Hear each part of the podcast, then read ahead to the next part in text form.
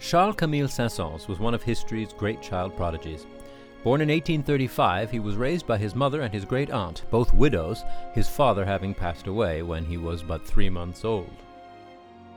Before he was three, he was learning to read, and when it was discovered that he had perfect pitch, his mother, who had hoped her firstborn would become a musician, worked tirelessly to make sure he would become successful. His aunt started him off with a proper piano technique at which his later teachers marveled. He started to write music at the age of four. By seven, he was reading Latin. He was equally at home with math and science. He wrote philosophy, plays, treatises on music, and out of the proceeds of one of his concerts, he had a telescope built to his own specifications. Seven was also the age at which he was given as a gift the score to Mozart's opera Don Giovanni.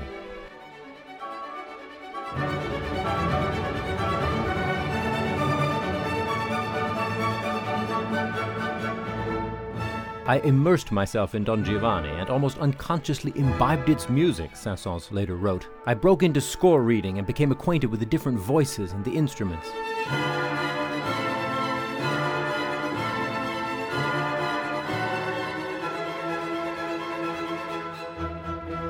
Saint-Saëns' score reading became so good that he once took Wagner operas and played them through perfectly at sight, prompting Wagner to call him the greatest musical mind of the time thank you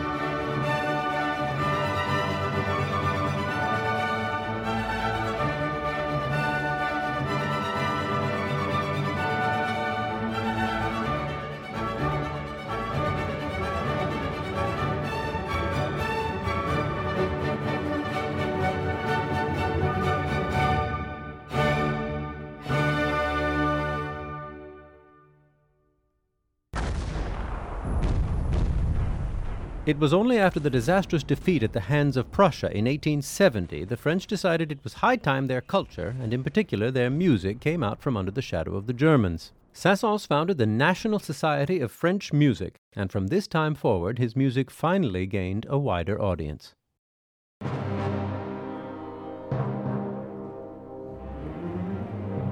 Though his early promotion of Liszt and Wagner had earned Saint-Saëns the reputation of a radical, his later opposition to the worship of Wagner would eventually brand him a reactionary conservative in the minds of the French musical establishment, even as the rest of the world continued to see him as France's greatest composer.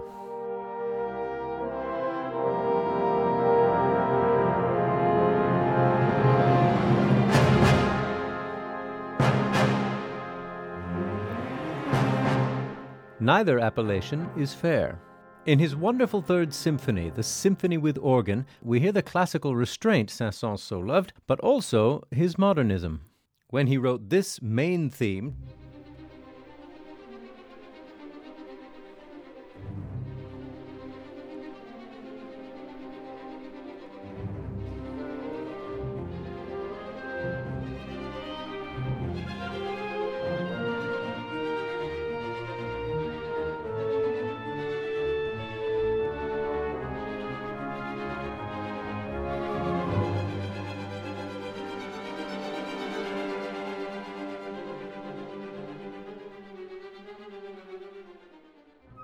Saint-Saëns may have looked back to this unfinished symphony by Franz Schubert.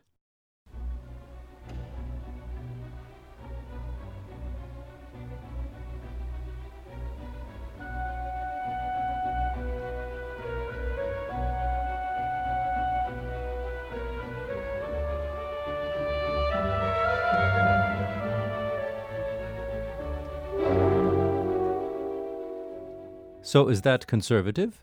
He had in mind, too, the stretched harmonies of Wagner's Tristan and Isolde.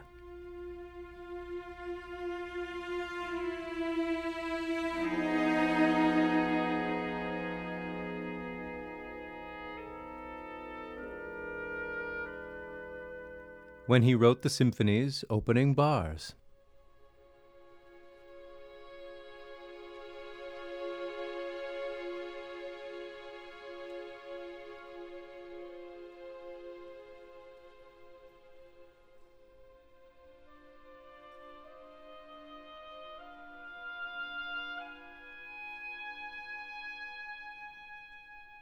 Is that radical? The symphony is in the standard four sections, conservative, but he links the first two movements together and the last two as well. It's a new form. And he used Liszt's thematic transformation technique. The main theme is transformed to create every mood of the symphony. For example, here it is as the rapid scherzo.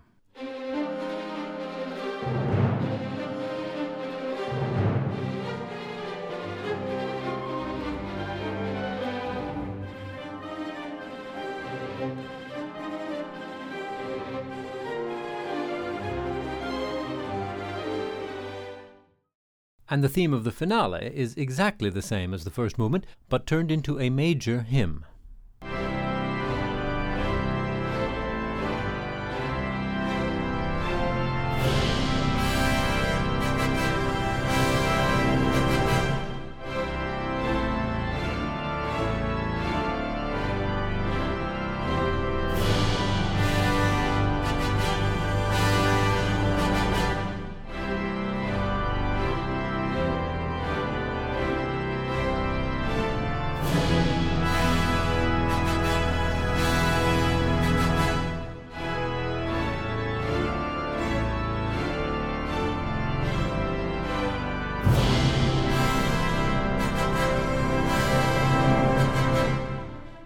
Join Jahja Ling and the San Diego Symphony for an all French program featuring Saint-Saëns' Mighty Organ Symphony, Poulenc's Organ Concerto, and Hector Berlioz's Overture to Benvenuto Cellini. That's at the Jacobs Music Center, Friday, Saturday, and Sunday, May 3rd through the 5th. And if you'd like to learn more about the music on the program, join me in the hall 45 minutes before the concert. This is Nuvi Mehta, and I'll see you there.